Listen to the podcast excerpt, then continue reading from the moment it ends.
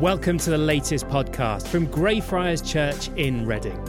Our vision is to see Reading transformed by the love and power of Jesus. You can find out more on our website, greyfriars.org.uk. Enjoy. What a year it has been. So much has changed in the last 12 months. In fact, so much has changed in the last 24 hours.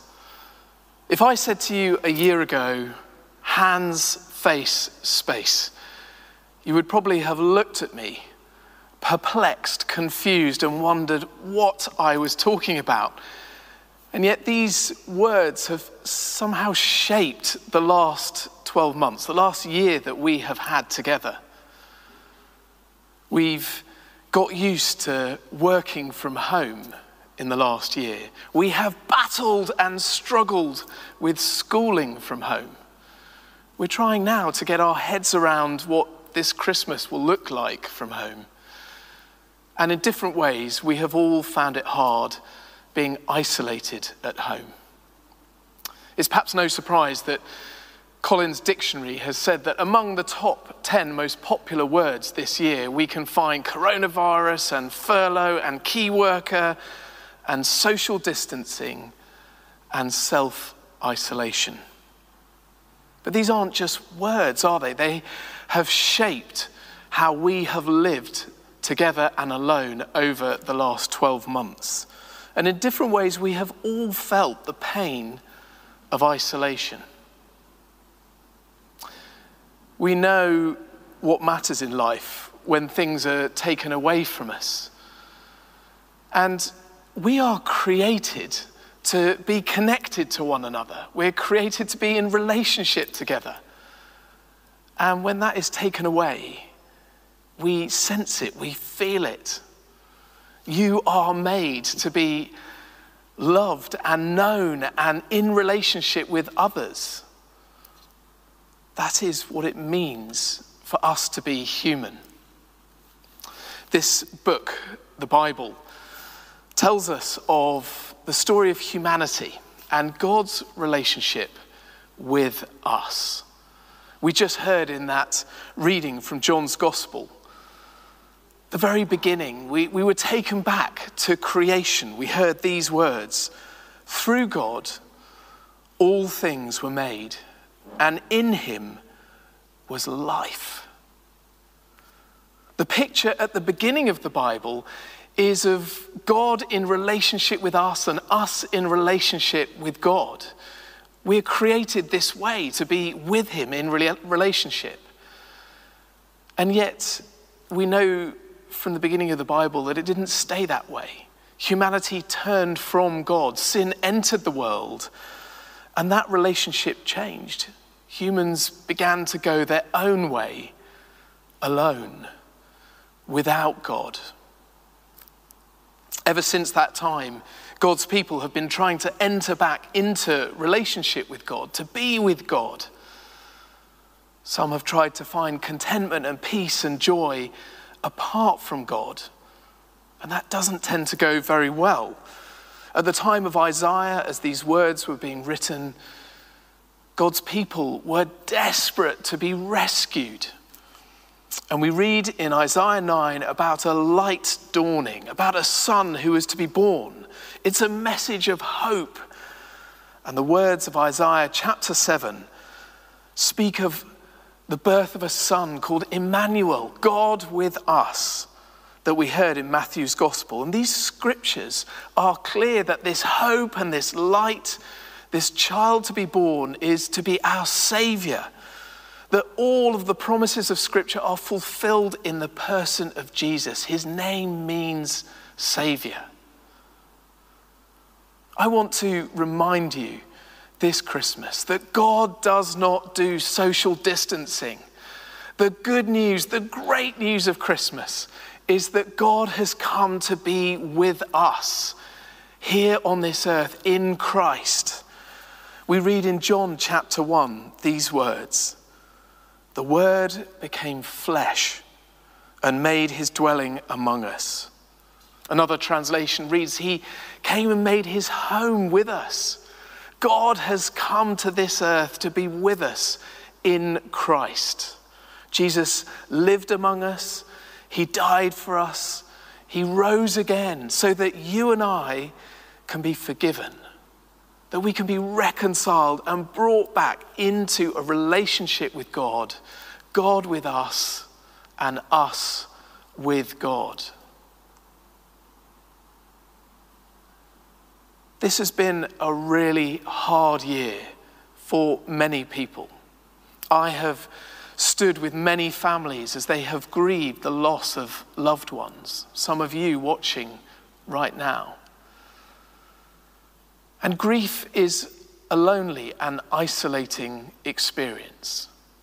Humanly speaking, what helps us during these times is having people we know and love around us. Those people don't need to say very much, they just need to be with us. There is some comfort that comes from that connection and that presence in moments like that. And actually, we have all been grieving in different ways this year. It may be that you come to the end of this year and you've lost your job. Maybe you've been struggling with your health. You've been really unwell. Perhaps following the news yesterday, you're really struggling to come to terms with what is this Christmas going to look like without friends and family? Underneath the loneliness and the isolation that we see in our society and that we experience in our own lives from time to time, is a need for intimacy with God. We all know that feeling when we're in a crowd of people and yet we feel alone. There is a deep seated hunger within every one of us, whether we can express it or not, to be with God. We celebrate Christmas because God has come to be with us, to be with you, whatever your situation, whatever your circumstances. But what does it mean for God to be with you, to be with me this Christmas in our lives? Well, the answer is here in Isaiah chapter 9. Wonderful counselor. God with us means that we can know God's comfort, God's guidance, God's counsel, His wisdom with us when we're totally confused in life, we can't work out what is going on around us. God is with you by his Holy Spirit, called God's comforter, God's counselor. Mighty God. God with us means that we can receive God's strength when we get to the end of ourselves and we're feeling weak and we've got nothing left to give. God is all powerful. And we know from the end of the Bible that Jesus returns, that God brings all things together. He will renew all things on that day, and He will remove all suffering and all pain as those who trust in Him turn to Him. Everlasting Father, God with us God with you means that you can know God's love in your life right now. God knows you and God loves you. And He wants to show His love to you tonight and this Christmas, in amongst all the chaos that we are facing in our lives and in this world at the moment. This is the God who is beyond time, who knows all things. He knows exactly what you are facing in your life right now. And He wants to put His loving arms around you. He is your loving Father and Prince of Peace.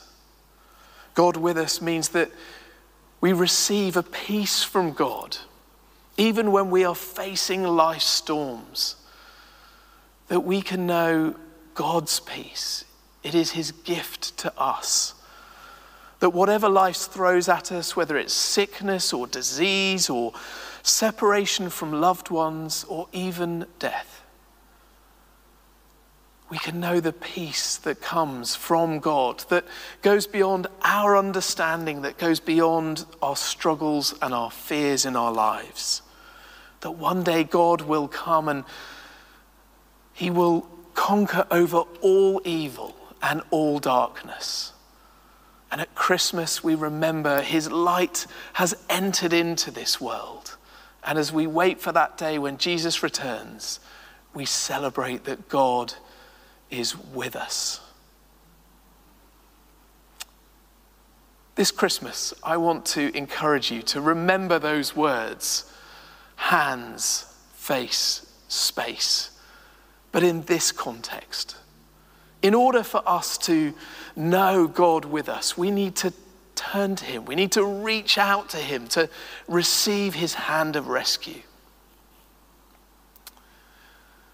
And so this Christmas, I encourage all of us to open our hands in prayer to God, maybe for the first time, to turn our face to God in repentance as we say sorry and receive His forgiveness, and to make space in our lives and our hearts as we know and receive God with us by His Holy Spirit, giving us peace and joy, showing us His love and comfort this Christmas time. God is with us.